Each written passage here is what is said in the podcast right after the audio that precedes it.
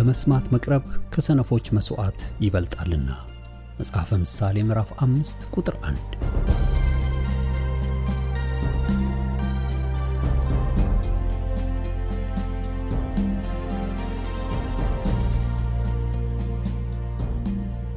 ይህን የእውነትና የሕይወት ድምፅ አገልግሎትን ለማድመጥ መቅረቦ ብልህነት ነው። ስለዚህ ጊዜውን ሰጥተው ለማድመጥ መወሰኖ ማትረፊያ ይሆኑሎታል። በዚህ አገልግሎት የእግዚአብሔርን ቃል ብቻ ይማራሉ። በተለያዩ ርዕሶች ላይ ውይይቶች፣ ጥያቄና መልሶችም ይካሄዳሉ። እርስዎ ከዚህ ቀደም በግል ጊዜው መጽሐፍ ቅዱሶትን ሲያጠኑ የተፈጠረቦት ጥያቄ ቢኖር በቃሉ ባለቤት በመንፈስ ቅዱስ አማካኝነት ምላሽን እንዲያገኙ ወደዚህ አገልግሎት ጥያቄውን መላክ ይችላሉ። የእውነትና የሕይወት ድምፅ አገልግሎት ከአጥቢያ አብያተ ክርስቲያናት ጋር በመተባበር የክርስቶስን አካል በቃሉ የማስታጠቅን አገልግሎት ለመስጠት በእግዚአብሔር ጸጋ ይተጋል።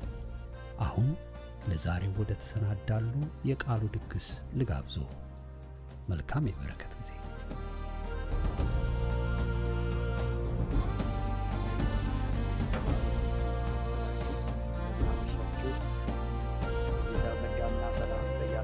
ይድረሳችሁ። እግዚአብሔር የአምላካችን ስም የተባረከ ይሁን። እግዚአብሔር ስለሚያደርገው ነገር ሁሉ ክብር የሚገባው ነው።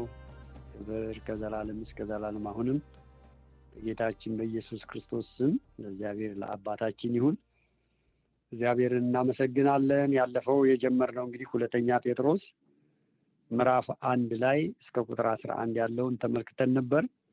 ዛሬ ደግሞ ከቁጥር አስራ ሁለት ጀምሮ እስከ አስራ ዘጠኝ ያለውን ጌታ ቢፈቅድ እሱን እንመለከታለን። አውጥተን እናነባዋለን። የምትችሉ በያላችሁበት ሁለተኛ ጴጥሮስ ምዕራፍ አንድ ከቁጥር አስራ ሁለት ጀምሮ በጌታ በኢየሱስ ክርስቶስ ስም አነባዋለሁ። ስለዚህ ስለ እነዚህ ነገሮች ምንም ብታውቁ በእናንተ ዘንድ ባለው እውነት ምንም ብትጸኑ ስለ እነዚህ ዘውትር እንዳሳስባችሁ ቸል አልልም። ሁልጊዜ በዚህ ማደሪያዬ ሳለሁ በማሳሰብ ላነቃቃችሁ የሚገባኝ ይመስለኛል። ጌታችን ኢየሱስ ክርስቶስ እንዳመለከተኝ ከዚህ ማደሪያዬ መለየቴ ፈጥኖ እንዲሆን አውቃለሁና ከመውጣቴም በኋላ እነዚህን ነገሮች እንድታስቡ በየጊዜው ትችሉ ዘንድ እተጋለሁ። የእርሱን ግርማ አይተን እንጂ በብልሃት የተፈጠረውን ተረት ሳንከተል የጌታችን የኢየሱስ ክርስቶስ ኃይልና መምጣት አስታወቅናችሁ። ከገናናው ክብሩ በእርሱ ደስ የሚለኝ የምወደው ልጄ ይህ ነው የሚል ያ ድምፅ በመጣለት ጊዜ ከእግዚአብሔር አብ ክብርና ምስጋና ተቀብሏልና እኛም በቅዱስ ተራራው ከእርሱ ጋር ሳለን ይህን ድምፅ ከሰማይ ሲወርድ ሰማን። ከእርሱ ይልቅ እጅግ የጸና የትንቢት ቃል አለን። ምድር እስኪጠባ ድረስ የንጋትን ኮከብ በልባችሁ እስኪወጣ ድረስ ሰው በጨለማ ስፍራ የሚበራን መብራት እንደሚጠነቀቅ ይህንን ቃል እየተጠነቀቃችሁ መልካም ታደርጋላችሁ። ይህን በመጀመሪያ እወቁ። በመጽሐፍ ያለው ትንቢት ሁሉ ማንም ለገዛ ራሱ ሊተረጉም አልተፈቀደለትም። ትንቢት በሰው ፈቃድ አልመጣምና፣ ዳሩ ግን በእግዚአብሔር ተልከው ቅዱሳን ሰዎች በመንፈስ ቅዱስ ተነድተው ተናገሩት ይላል። ዛሬ የምንካፈለው ርዕስ ሰጥቼዋለሁ። ከቁጥር አስራ ሁለት እስከ አስራ ዘጠኝ ያለውን የክርስቶስ ክብርና የአይን ምስክሮች ይላል። የክርስቶስ ክብርና የአይን ምስክሮች በዚህ ከቁጥር አስራ ሁለት ጀምሮ ስንመለከት እንግዲህ የሚያስደንቅ ነገር ነው። መቼም የሐዋርያቶችን መልእክትና የጻፏቸውን በመንፈስ ቅዱስ ተመርተው ለእኔና ለእናንተ ደግሞ ለሚመጣውም ትውልድ ያስተላለፉልን በጣም በሚገርም በሚገርም ሁኔታ ነው። በእጃቸው እየዳሰሱ በአይናቸውም እያዩ እንደገናም ደግሞ ከሰማይ የመጣ ድምፅ እየሰሙ ያስተላለፉልን ነገር ነው። ለዚህ ነው ትረት ትረት ያልሆነ ወገኖች፣ ጾመ ዱጋ ያልሆነ ነገር ነው የምንመለከተው። ከሰማይ ራሱ የመጣ ድምፅ በሰዎች ውስጥ አድሮ እንደገናም ደግሞ እንደገናም ደግሞ መለኮት ሰው ሆኖ ከእነሱ ጋር ተመላልሶ እጆቻቸው ዳሰውት አይኖቻቸው አይተውት ያለፉ ነገር ነው። ጠዋትም በጥሞና ጊዜ ስንመለከት እንደነበረው ኢየሱስ ክርስቶስ በዚህ ምድር በሚመላለስበት ሰዓት ሐዋርያው ዮሐንስ ስለዚህ ነው። በአይኖቻችን ያየነውን ራሱ በእጆቻችን የዳሰስነውን ራሱ እርሱን እናወራቸዋለን። ምን ስለሆነ? ህይወት ስለተገለጠ። የክርስትና እምነት ወገኖች ዋናው ትልቁ ከሌሎች ሃይማኖት የሚለይበቱ የአማኝ ህይወት የሚለይበቱ ከሌላው እምነት ምንድን ነው ብትሉ ህይወት ነው። የተገለጠ ህይወት ነው። ሃይማኖት አይደለም የወረስ ነው። ወይም ደግሞ ራሱ ከሰው ተላልፎ ወደ ሰው እንትን የተደረገ አይደለም። አንድ ሰው ወደ ጌታ ወደ ኢየሱስ ክርስቶስ በሚመጣበት ሰዓት ህይወት ነው። የእሱ አዳማዊ ህይወት የነበረው ያነ የሞተው ህይወት ከሞት ወደ ህይወት ተሸጋግሮ አሁን ግን የክርስቶስን ህይወት ይዞ የሚመላለስ ሰው ማለት ነው። የእግዚአብሔር ህይወት በውስጡ ያለው ሰው ማለት ነው። ለዚህ ነው አይፈረድባችሁም ስለሚለን እኛ ስለማናጠፍ አይደለም፣ ህይወቱ የእኛ ስላልሆነ ህይወቱ ሞት ድል አድርጎ የተነሳ ህይወት ስለሆነ ነው። ህይወቱ ኃጢአት የሌለበት ህይወት ስለሆነ ነው። የኢየሱስ ህይወት ስለሆነ ነው። ከዚህ ውጭ ግን ምንም አይነት ስጋችን ለመቃጠል አሳልፈን የምንሰጠው ሃይማኖት ቢኖርን ወደ እግዚአብሔር ፊት መድረስ አንችልም አንችልም። በቃ ስጋ የለበሰው ሁሉ በእግዚአብሔር ፊት ስለማይጸድቅ ይላል። ስጋ የለበሰው ሁሉ። ስለዚህ ይህንን ዛሬ ታዲያ ስንመለከት ይህን ያስተላለፉልን ሐዋርያቶች እንግዲህ ይህንን ክብር ይህንን ህይወት ጠጋ ብለው ያዩ ሰዎች ናቸው እና አሁን አንዳንድ ነጥቦችን ሁልጊዜ እንደማስተምረው እያነሳ እንመለከታለን። የእግዚአብሔር ስም የተባረከ ወደ ሀያ የሚሆኑ ነጥቦችን ነው የማነሳው በእነዚህ ቁጥሮች ራሱ በአስራ አንድ ቁጥሮች ወደ ሀያ ወደ ሀያ ነጥቦች ነው ማነሳው እና ትከታተሉኛላችሁ። የመጀመሪያው እዚሁ ምዕራፍ አንድ ሁለተኛ ጴጥሮስ ቁጥር አስራ ሁለት ላይ ያለው ነው። ምንድን ነው የሚለው? ስለ እነዚህ ነገሮች ምንም ብታውቁ ምንም ብታውቁ እንዳሳስባችሁ ቸል ይላል። አያችሁ፣ አማኝ ወደ ጌታ ከመጣ በኋላ በቃ አለቀ። አንድ ጊዜ እንደ ሰርቲፊኬት ወይም ትምህርት ቤት ገብቶ ዲፕሎማውን ተቀብሎ ወይም ዲግሪውን ተቀብሎ እንደሚሄደው አይደለም። ከክርስቶስ የተቀበልነው ህይወት ሁል ጊዜ ከእሱ ጋር የሚያኖር እውቀት ያስፈልገዋል። የማያቋርጠው እውቀት እንደ ማቱሳላ ራሱ ዘጠኝ መቶ ስልሳ ዘጠኝ ዓመትን ቢሰጠን አውቀን የማንጨርሰው የእግዚአብሔር እውቀት አለ። ሰዎች በምድራዊ እውቀት ራሱ አንዱን ትምህርት ተምረው ከአንዱን ሲደርሱ በቃ ጨርሻለሁ ይላል። አንድ ፕሮፌሰር የሆነ ወንድማችን ራሱ አለና እዚሁ አሜሪካን ሀገር አባቴ በልጅነት ያለው ወደ ትምህርት ቤት ሲወስደኝ ለአስተማሪው ጠየቀው ራሱ ልጅ አሁን ራሱ መጨረሻ ተምሮ ተምሮ ተምሮ ሲጨርስ መጨረሻ የሚሆነው ምንድን ነው? ዶክተር ሌላ ሌላ ካለ ሌላ ካለ አለው አለ። እኔ እዛ ጊዜ አምስት እኔ ስድስት ሳምንት ልጅ ነኝ አለ። ከዛ በኋላ ሌላማ ምን አሰበና አለ ፕሮፌሰር ሲለው አለ እጁን ራሴ ላይ አድርጎ አለ ልጄ ቦፌሰር ትሆናለህ ቦፌሰር ትሆናለህ አለኝ አለ እና አባቴ በልጅነት የተናገረው እና አሁን ሜዲካል ስኩል ፕሮፌሰር ነው እና ምን ነው? ተምሮ አንድ ቦታ የሚያልቅ ነገር ነው። ሰው የሰው ነገር ማለት ነው። የሰው ነገር ያልቃል። ለዚህ ነው በዚህ ቦታ ላይ ሐዋርያው የሚናገረው ምንድን ነው ምንም ብታውቁ ይሄንን እናንተን ማሳሰብ አልተውም። በቃ ማሳሰቤን አልተውም ነው የሚላቸው ሁለተኛው ነጥቤ እንደዚሁ ሐዋርያው ዮሐንስን በአንደኛ ዮሐንስ እንደገና ምዕራፍ ሁለት ቁጥር ሀያ አንድ ላይ ስትመለከቱ እንደዚህ ይላል እውነትን የምታውቁ ስለሆናችሁ ውሸትን ሁሉ ከእውነት እንዳልሆነ ስለምታውቁ ጻፍኩላችሁ ይላል በቃ እውነትና ውሸት እንኳ ለይታችሁ አውቃችኋል። ይህን ቢሆን ግን ጻፍኩላችሁ።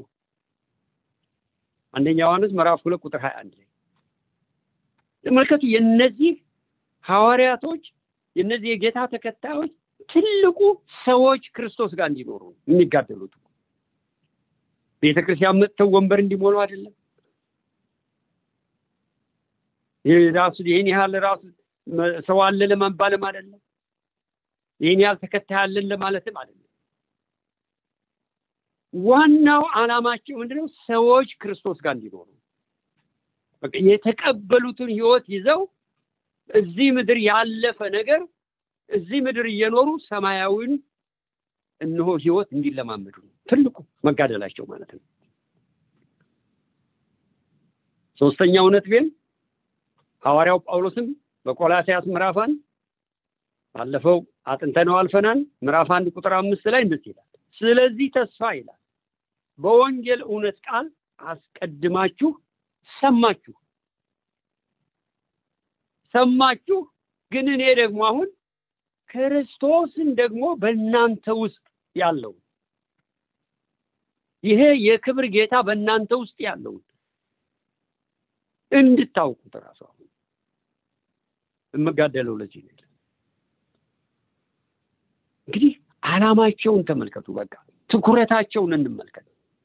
ሰዎች የተቀበሉት ህይወት የዚህ ምድር ነገር እንዳልሆነ የከበረ ነገር እንደሆነ በዚህ ምድር ነገር እንዳይያዙ ከዚህ ምድር እልፍ አድርጎ እዚህ ምድር እየኖሩ ሰማይ የሚያስቀምጥ ነገር ነው የሚነግሯቸው የነበረው።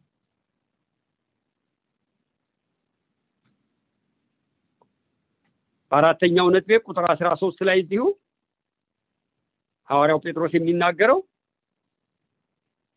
አንደኛ ጴጥሮስ ይቅርታ፣ ሁለተኛ ጴጥሮስ ምዕራፍ አንድ ቁጥር አስራ ሶስት በዚህ ማደሪያዬ ሳለሁ ይላል ማሳሰቤንና ማበረታቴን ማበረታታቴን አልተውም። ማሳሰቤንም አልተውም፣ ማበረታቴንም አልተውም። በቃ ይሄ በቃ የኔ ድርሻ ይሄ ነው። አያችሁ ጌታ ኢየሱስ ክርስቶስ ጠጋ ብለው ያዩቱ ህይወት እነሱን ምን ያህል ቀሌት እንደኮተኮታቸው ቀሌት እንዳስተማራቸው ጥያቄ የሆነባቸውን ሁሉ ራሱ እነሱ ሲጠይቁ ያንን ጥያቄያቸውን ይፈታላቸው የነበረ ጌታ በውስጣቸው ይህን እውነት ነው ተክሎ የሄደው። ዛሬ ብዙ ሰው በቤተ ክርስቲያን ውስጥ ያለ ይመስለናል። ግን ብዙ ጊዜ እውነት በዚህ እውነት ተመስርተን ነን ወይ? የምንማራቸው ትምህርቶችም ከዚህ ምድር ልፍ የሚያደርጉ ናቸው ወይ? ራሱ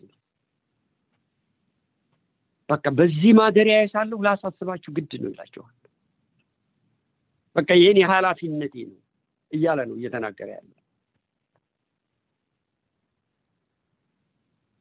አምስተኛው ነጥቤ ሐዋርያው ጳውሎስ በሮሜ አስራ አምስት አስራ አራት ላይ እንደዚህ ይላል እርስ በርሳችሁ ልትበረታቱና ልትተናነጹ ይገባል ይላል። እርስ በርሳችሁ ተበረታቱ፣ እርስ በርሳችሁ ደግሞ ተጽናኑ፣ ልትጽናኑ ይገባል። ለምን? ተስፋ ያላችሁ ሰዎች ናችሁ። ሰማያዊ አገር ያላችሁ ናችሁ። ይህች ምድር ራሱ ትቀልጣለች። ሰማይ እንደ ወረቀት ራሱ ትጠቀልላለች። ለእናንተ ግን የማያልፍ አገር ራሱ ተዘጋጅቶላችኋል። የማያልፍ ርስት አላችሁ። ስለዚህ ለዛ ተዘጋጁ እያሏቸው እኮ ነው ያለው። የእግዚአብሔር አምላካችን ስም የተባረከ ይሁን። ሁለተኛ ጴጥሮስ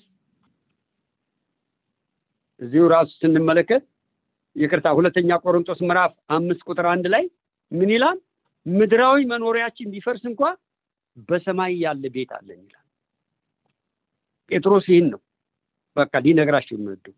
ጳውሎስም እንደገና እየነገራቸው ያለ ይህን ይህም ምድራዊ የሆነው ነገር ይፈርሳል። ይሄ ስጋችንን እንኳ ራሱ ልብሳችንን ልክ አውልቀን ራሱ ራቃናችን እንደምንተኛው ምንድን ነው ይላል? የሚወልቅ ነው። ይሄ ራሱ ሳጥን የሚቀር ነው። ይሄ የምድር ነው።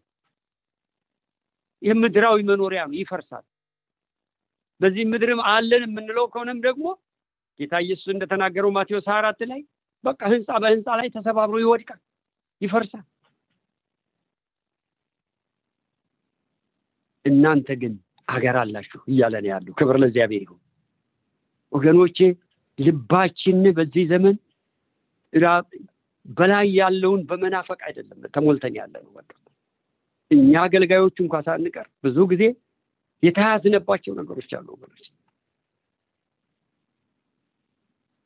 ምክንያቱም እኔ እና እናንተ የተጠራነበቱ ነገር የዘላለም ነገር ነው። እንደዚህ ከጊዜያዊ ነገር ጋር የሚወዳደር አይደለም። በጊዜው በምናገኛቸው ነገሮች ጋር ራሱ የምናመዛዝነው አይደለም። የእግዚአብሔር ስም የተባረከ ይሁን። ሰባተኛው ነጥቤ እዚሁ ቁጥር አስራ አራት ላይ ጌታችን ኢየሱስ ክርስቶስ እንዳመለከተኝ ከዚህ ማደሪያ ፈጥኜ እንደሆነ አውቃለሁ። ከዚህ ማደሪያ ፈጥኜ እንደምሄድ እኔ አውቃለሁ። ቁጥር አስራ አራት ላይ ይህም በደንብ አዳምጡ። ከመጽሐፍ ቅዱስ ሰዎች ውጪ ወገኖቼ መሄጃቸውን አውቀው የሞቱ ሰዎች የሉ። በትክክል መሄጃቸውን አውቀው ራሱ የሞቱት የእግዚአብሔር ሰዎች ብቻ ናቸው። እርግጠኛ ሁኑ። ማይክል ጃክሰን nineteen eighty three ላይ በዚህ ሀገር አቆጣጠር በአሜሪካ ማለት ነው ዳያን ሶየር ስትጠይቀው እኔ መቶ ሀምሳ ዓመት መኖር ነው የምፈልገው አለት። ለዚህ ነው እኔ Jehovah Witness ነት ውስጥ የገባሁት አለት። ምድር የዘላለም ናት ስለሚባል በቃ እኔ መኖር ስለምፈልግ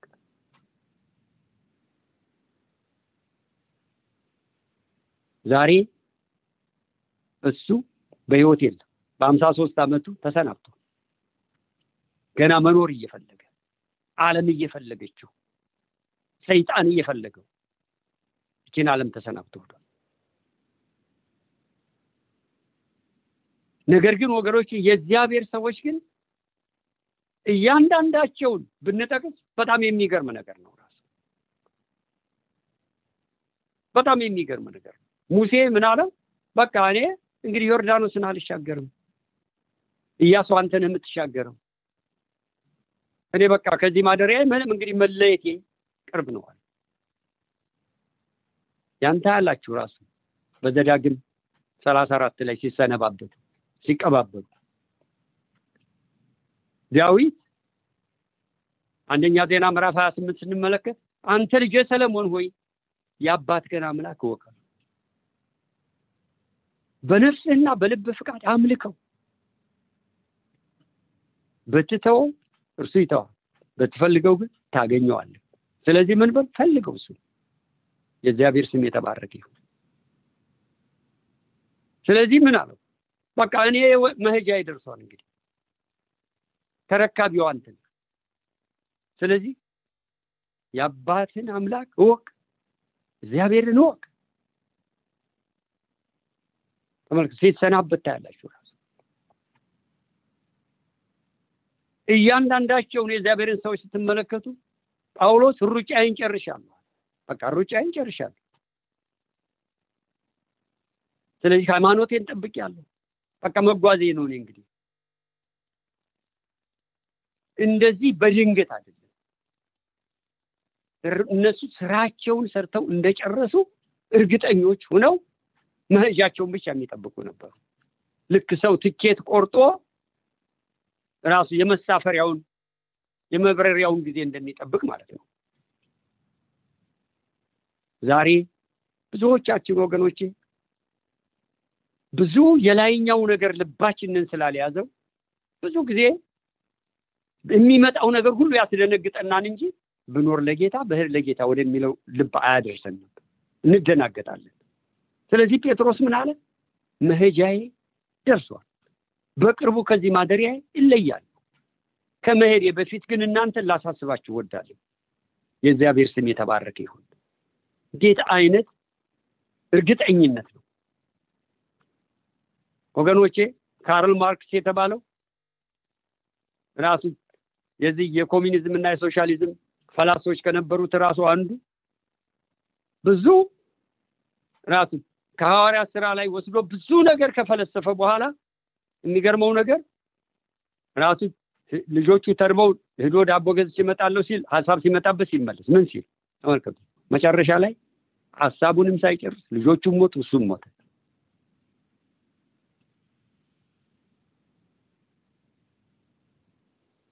እንደነ ሂትለር አይነት ራሱ ጨካኞች ለብዙ ዓመት መኖር የሚፈልጉ የነበሩ እንደነ ጆሴፍ ስታሊን ራሱ አምስት ቤት ስድስት ቤት አስራ ሶስት ቤት እየለዋወጡ ከየትኛው እንዳሉ እንዳይታወቁ ጨካኝ ደፋር የሚመስሉ ግን ፈሪዎች። እንደዚህ ግን ሰው ሲጨርሱ የነበሩ ሰዎች መሄጃቸውን ሳያውቁት በድንገት ነው። በድንገት ራሳቸውን አጠፉ። በድንገት ሙተው አገኙት ራሳቸውን።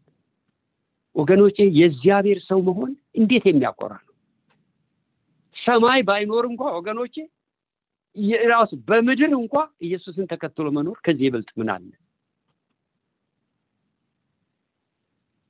አንድ ጊዜ አንድ ኤቲስት ድሮ በፍልስፍና የምንተዋወቅ ሰው እንደው እንደዚህ እንደዚህ ራሱ እየጮክ በየመንገዱ ምንም ይሄ መንግስተ ሰማያት የምትለው ሳይኖር ቢቀርሳል እኔ አልኩት። ሰዎች ራሱ ብዙ የፍልስፍና ሰዎችን ብዙ ታላላቅ የሚባሉ ሰዎችን ተከትለው ለነዛ እንኳ ከሞቱ ወይም በሴት ፍቅር ተይዘው እንኳ ለዛ ተጋለው ከሞቱ ይሄን ኢየሱስ እሱን ሊይዝ የመጣውን ሰው ጴጥሮስ ጆሮውን ሲቆርጥ ጆሮውን ፈውሶ በሰላም የሚሰድ እርሱን ለመያዝ የመጣውን ሰው ሲወጉት የማያውቁ ናቸውን ይቅር በላቸው የሚል ይህንን ጌታ ሰማይ ባይኖር ራሱ መንግስተ ሰማያት ባይኖር ከዚህ ፍቅር ሰው እንዴት ይርቃል? ወገኖች ሰማይ ባይኖር እንኳን ለምድር እንኳን በቂ የሆነ ህይወት ነው ወገኖች። ሰዎች እኮ ሰዎችን ተከትለው የሚሞቱቱ ዛሬ በጦርነት ሁሉም የሚያልቁቱ እነዛ እኮ ኋላ ሆነው የሚያስጨርሱ ሰዎች አንድ ቀን እንትን ያሉ እንደው ከእነሱ ጋር እንሆናለን ብለው እኮ እነሱም ሟች እንደሆነ ስለማያውቁ ማለት ነው። ለነዛ እኮ ይሄ እኮ አልፎ እነሱን ተዋቸው ብሎ ራሱን አሳልፎ የሚሰጥ ጌታ። እየወጉት የማያውቁ ናቸው እና ይቅር በላቸው የሚል ጌታ። እየሰደቡት መልስ የማይሰጥ ጌታ። እስቲ በምድር ምን አይነት መሪ ነው እንደዚህ አይነት የምታቀርቡልኝ? ምን አይነት የሃይማኖት ሰው ነው ይህንን በምድር ሊፈጽም የሚችል? ወገኖቼ የክርስቶስ ልብ የክርስቶስ ፍቅር ይውረሰን ወገኖቼ። ይሄ ሰማያዊ የሆነው ነገር ይውረሰን ጾለቴ ይሄ ነው ወገኖቼ። በቃ ይውረሰን ብዙ ነገራችሁን ያስረሳችኋል። ብዙ ነገራችሁን ወገኖች ምክንያቱም ይሄ ፍቅር የሚገርም ፍቅር ነው ወገኖች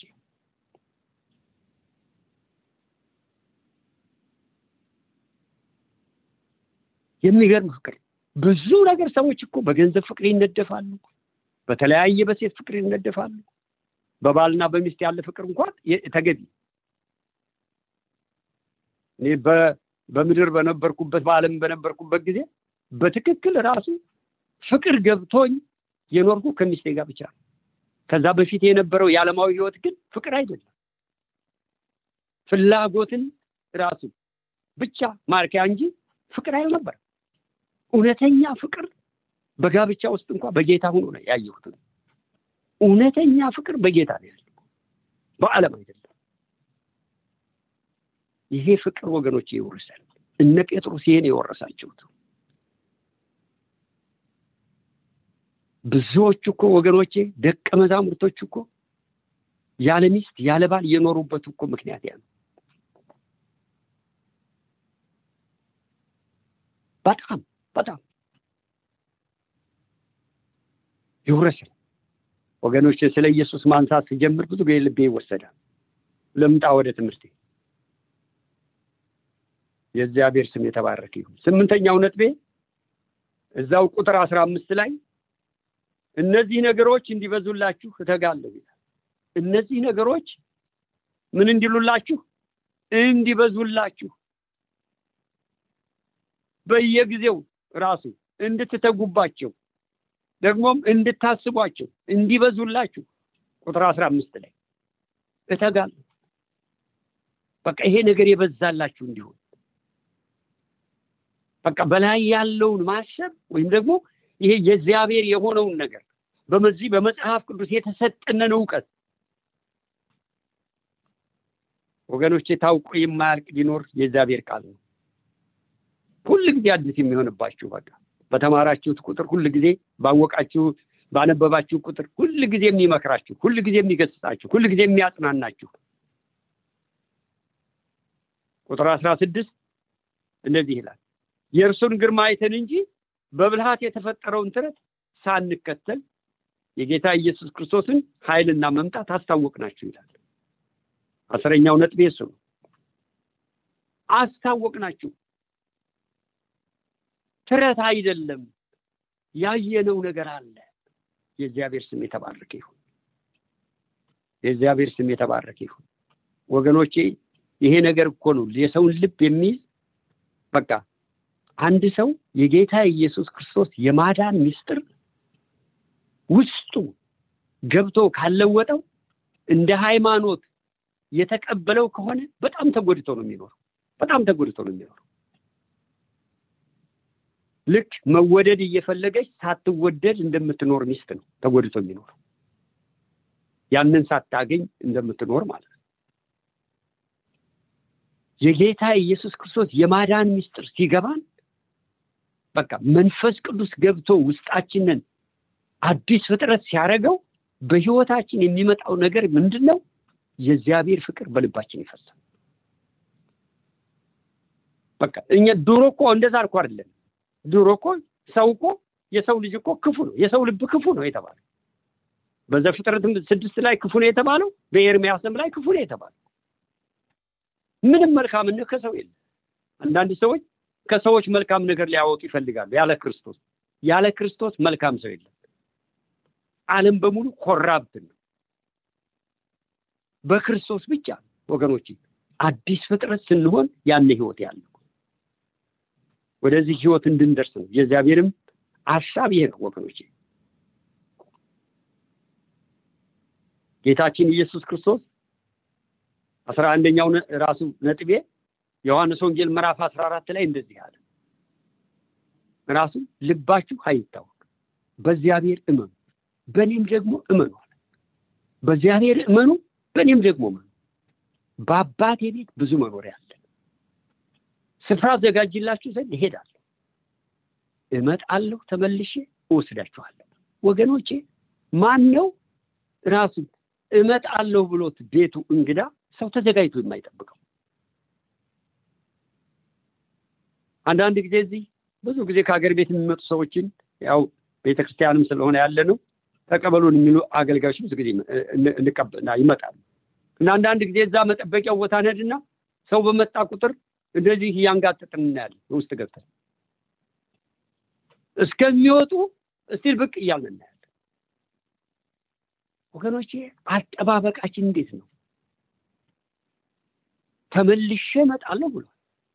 እውነት ተመልሶ ቢመጣ ወገኖቼ ዓለምን አንድ ጊዜ አናውጣለሁ አለ የእግዚአብሔር ቃል በብሉይ ኪዳንም በአዲስ ኪዳን በሐጌም ላይ ተናግሯል። እንደገና በዕብራውያንም ላይ ተናግሯል። ወገኖቼ ዓለም የተናወጠበት እንደዚህ ጊዜ የለም። ዓለም አንድ ጊዜ የተናወጠበት እንደዚህ ኮሮና ቫይረስ የለም። ከዚህ በኋላ ታዲያ ምንድን ነው የሚሆን? እንደ ድሮ አናስብ ወገኖቼ። ኢየሱስ ይመጣል። በእርግጥ ጠዋት ስትነሱ በቃ እያመሰገናችሁ ተነሱ። ሌሊት ከተነጠቃችሁም በቃ ያኔ መጓጓት ይኖራል። ብዙ ልባችንን በዚህ ምድር ያለው ነገር አያዘን ወገኖቼ። እንደ ሰው በዚህ ምድር እንሰራለን፣ እናገለግላለን፣ እናገባለን፣ እንወልዳለን። እንደ ሰው ያለው ኑሮ እንኑር በዚህ ምድር።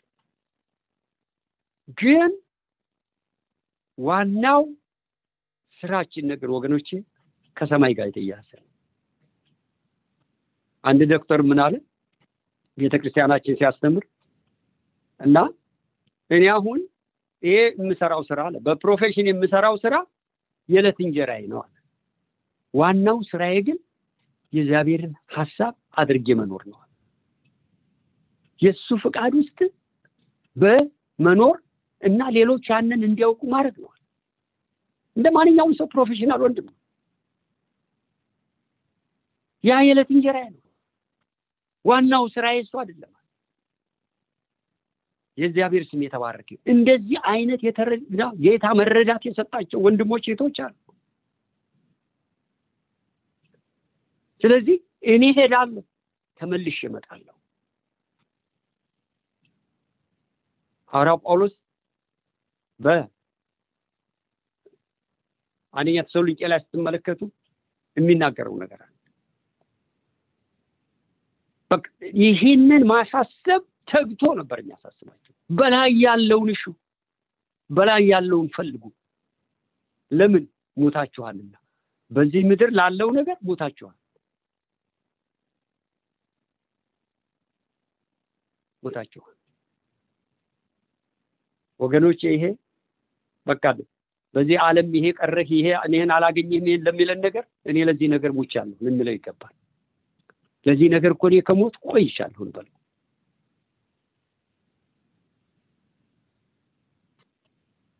ምክንያቱም ሰይጣን ምን ጊዜም ስጋን አደምን ታኩ መምጣቱ አይቀርም። ግን እንንገረው እውነቱ የእሱን ግርማ አይተን እንጂ በብልሃት የተፈጠረውን ተረት ተከትለን አይደለም ቁጥር አስራ ስድስት ላይ አስራ ሁለተኛው ነጥቤ የሐዋርያት ስራ ምዕራፍ አንድ ቁጥር ዘጠኝ እስከ አስራ አንድ ሐዋርያቶች ራሱ የተናገረውታቸው መላእክት ከመላእክት የሰሙት ድምፅ ነው። ቀና ብለው ወደ ኢየሱስ ሲመለከቱ ሲያርግ ምን አሏቸው ይላል። ይሄ ወደ ላይ ሲሄድ ያያችሁት ኢየሱስ ተመልሶ ይመጣል ይመጣል ኢየሱስ ይመጣል። ክብር ለእግዚአብሔር ይሁን። እኛ ተስፋ የሌለን ሰዎች አይደለም።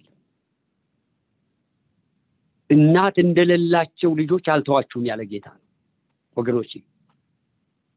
እናት እንኳ ትረሳለችን፣ ብረሳ እንኳ አረሳም ያለ ጌታ ነው ወገኖቼ። ይሄ የእግዚአብሔር ራሱን ፍቅር ውስጣችንን በእውነት የያዘ ሰዎች ስለ እግዚአብሔር ነገር እንዳይጠራጠሩ የሚያደርጋቸው ይሄ ፍቅር ሲነካቸው ወገ ይሄ ፍቅር ሲነካቸው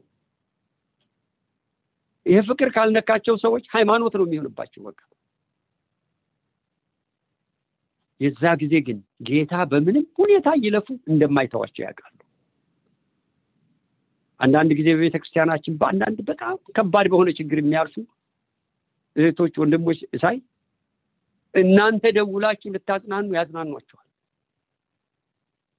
የሚያልፉበቱ ቀላል ነገር አይደለም። በቃ ሐኪም እንኳ በቃ ምንም ተስፋ የላችሁም ምንም አናረግም ያሏቸው ሰዎች ናቸው። አንዲት እህታችን አለችና ይገርመኛል። በዚህ ፕሮግራም ብዙ ጊዜ የምትካፈለት ነው። አያችሁ ጌታ ወገኖቼ ጸጋ ይሰጣል። በምታልፉበት መከራ ሁሉ ጸጋ የሚሰጥ ጌታ ነው። የእግዚአብሔር ስም የተባረከ ይሁን። ቁጥር አስራ ሰባት ላይ እንደዚህ ይላል፣ ከገናናው ክብሩ በእርሱ ደስ የሚለኝ የምወደው ልጄ ይህ ነው የሚል ድምፅ በመጣለት ጊዜ ከእግዚአብሔር አብ ክብርና ምስጋናን ተቀብሏንና። አያችሁ ምን ተቀብሏል? ክብርም ምስጋናም ተቀብሏል ኢየሱስ ከአባቱ። አንዳንድ ጊዜ ሰዎች በቃ እኔ ጌታን ሳከብር ክብር እያልኩ ነው፣ ግን ምንም አላረገልኝም ምናምን ይላል። ምንም እነሱ ጥለውት ቢሄዱ ክብር እሱ የከበረ ነው የከበረ ነው ወገኖች። አንድ ጊዜ አንዱ በቃ ራሱ ምን ጌታ ጌታ እያላችሁ ምንም አላረገልኝ በቃ እሄዳለሁ አለ። አይ መሄድ ትችላለህ፣ እሱ ግን ይፈልግሃል፣ አንተ ግን መሄድ ትችላለህ አልኩት። አንተ ያለ እሱ መኖር አችልም፣ እሱ ግን ያለ አንተ መኖር ይችላል አልኩት። አንዳንድ ጊዜ ሰዎች ያለ እነሱ እንኳ ጌታ የሚኖር አይመስላችሁ ወይም እግዚአብሔርን ያለ እነሱ የሚመለክ አይመስላችሁ። ወገኖቼ ሰውም ሳይፈጠር ፍጥረት የሚባለው ነገር ሳይኖር በመጀመሪያ እግዚአብሔር ነበር ነው የሚለው። ያለ ፍጥረት መኖር የሚችል አምላክ ነው። ይሄ መረዳት ወደ ውስጣችን እግዚአብሔር በመንፈስ ቅዱስ ይልቀቀው ያለማንም እርዳታ መኖር የሚችል ያለማንም አምልኮ የተመለከ የተገባው አምላክ ብቻ ሆኖ መኖር የሚችል አምላክ ነው። የእግዚአብሔር ስም የተባረከ ይሁን። ዳዊት ብሉ ኪዳን ሁሉ ይሄ ምስጢር ገብቶን ነበር። ስለዚህ ከገናናው ክብሩ ራሱ ስለዚህ ምን ብሎታል? ክብርና ምስጋናን ራሱ ለልጁ እንዲገባ አድርጓል ይላል። ለዚህ ነው ወገኖቼ የምታደርጉትን ሁሉ በጌታ በኢየሱስ ክርስቶስ ስም አድርጉ ሲል ክብርም ምስጋናም በሱ በኩል እንዲመጣ አብ ፈቅዷል የአብ ፍቃድ ስለሆነ የሰው ምርጫ አይደለም። የእግዚአብሔር ስም የተባረከ ይሁን። ይሄ የኔና የእናንተ ምርጫ አይደለም ማለት ነው። እሱ ራሱ የፈቀደው የእግዚአብሔር ስም የተባረከ ይሁን። ወደ ማጠቃለል ልምጣ።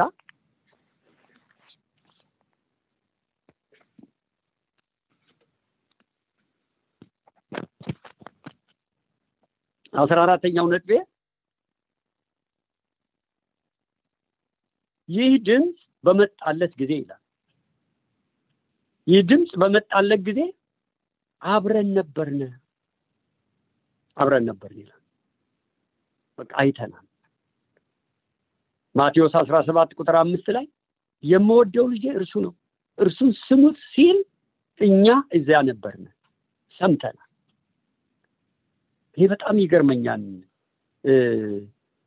በተለይ ቁጥር አስራ ዘጠኝ ላይ የሚናገረው ነገር ቁጥር አስራ ስምንት ልናገርና ቁጥር አስራ ዘጠኝ ላይ እንጨርሳለን። እና በጣም ይገርመኛል። ምንድን ነው የሚለው ቁጥር አስራ ስምንት ላይ?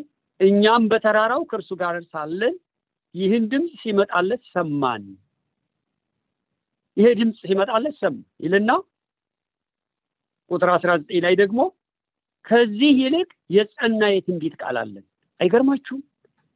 በአይናቸው ካዩት ክብሩ ሲለወጥ ካዩት በእጃቸው ከዳሰሱት። በድምፅ ከሰሙት ይልቅ የጸና የትንቢት ቃል አለ። ወገኖቼ ለእግዚአብሔር ቃል ምን ያህል ነው አክብሮታችን?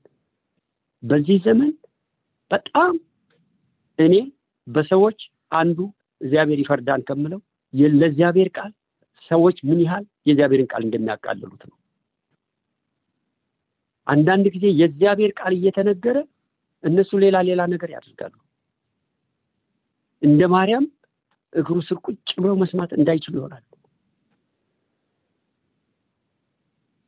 ወገኖቼ በጣም ልንጠነቀቅ ይገባል። እግዚአብሔር compromise የማያደርግበት ነገር ቢኖር በቃሉ ጉዳይ ነው። ይሄን ቃል የሰሙት ሁሉ ካልኖሩበት ይፈርድባቸዋል እግዚአብሔር ይዋሽ ዘንድ ሰው አይደለም። ስለዚህ ከዚህ ይልቅ የጸና የትንቢት ቃል አለን። እኛ ለዚህ ልንጠነቀቅ ይገባል። አገራችን ወደ ገጠር ስትሄዱ ይሄ ኩራዝ የሚሉት ነገር አለ። እና ከአንደኛው ቤት ወደ አንደኛው ቤት እያበሩ ጨለማውን ሲያደርግ ለመሄድ እንደዚህ ንፋስ እንትን እንዳያደርገው ይጋርዳሉ እንደዚህ ጋርደው ይዛሉ ንፋስ እንዳያጠፋባችሁ እንደዛ አርጋችሁ ለእግዚአብሔር ቃል ተጠንቀቁ ነው የሚለው። ተጠንቅቃችሁ ለእግዚአብሔር ቃል ያዙ።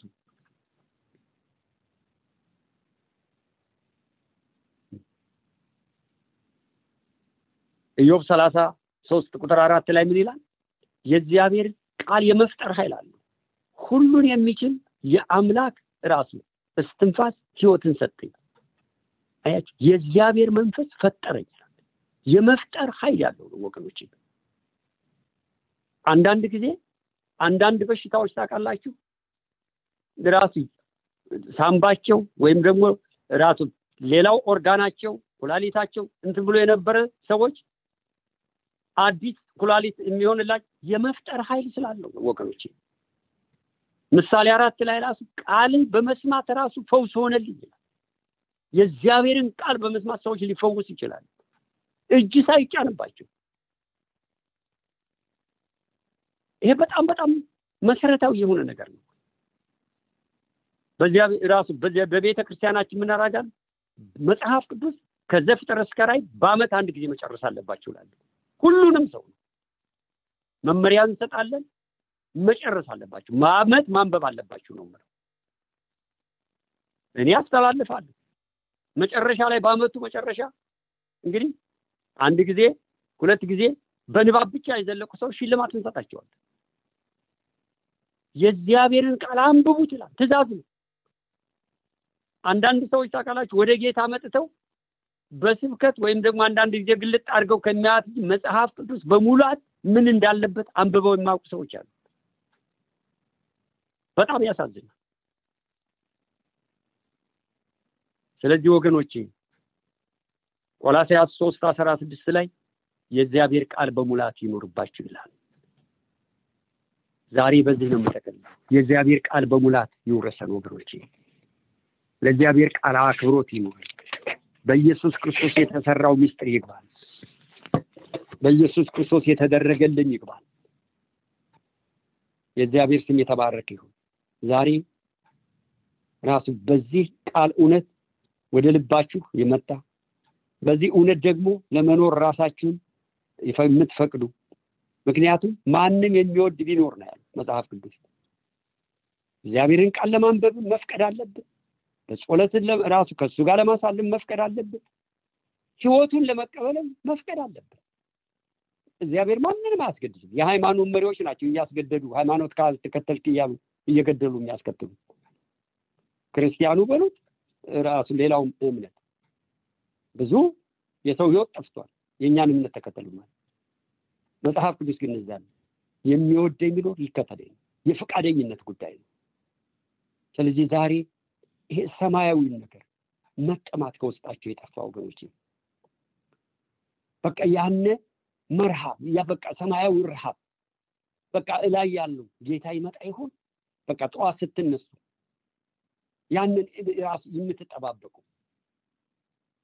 ማታ ራሳችሁን ለሰው አሳልፋችሁ ጠዋት ተነስታችሁ ራሳችሁ አሳልፋችሁ ለመስጠት ቤተሰባችሁን አሳልፋችሁ ለመስጠት ትዳራችሁን አሳልፋችሁ ለመስጠት አገራችሁ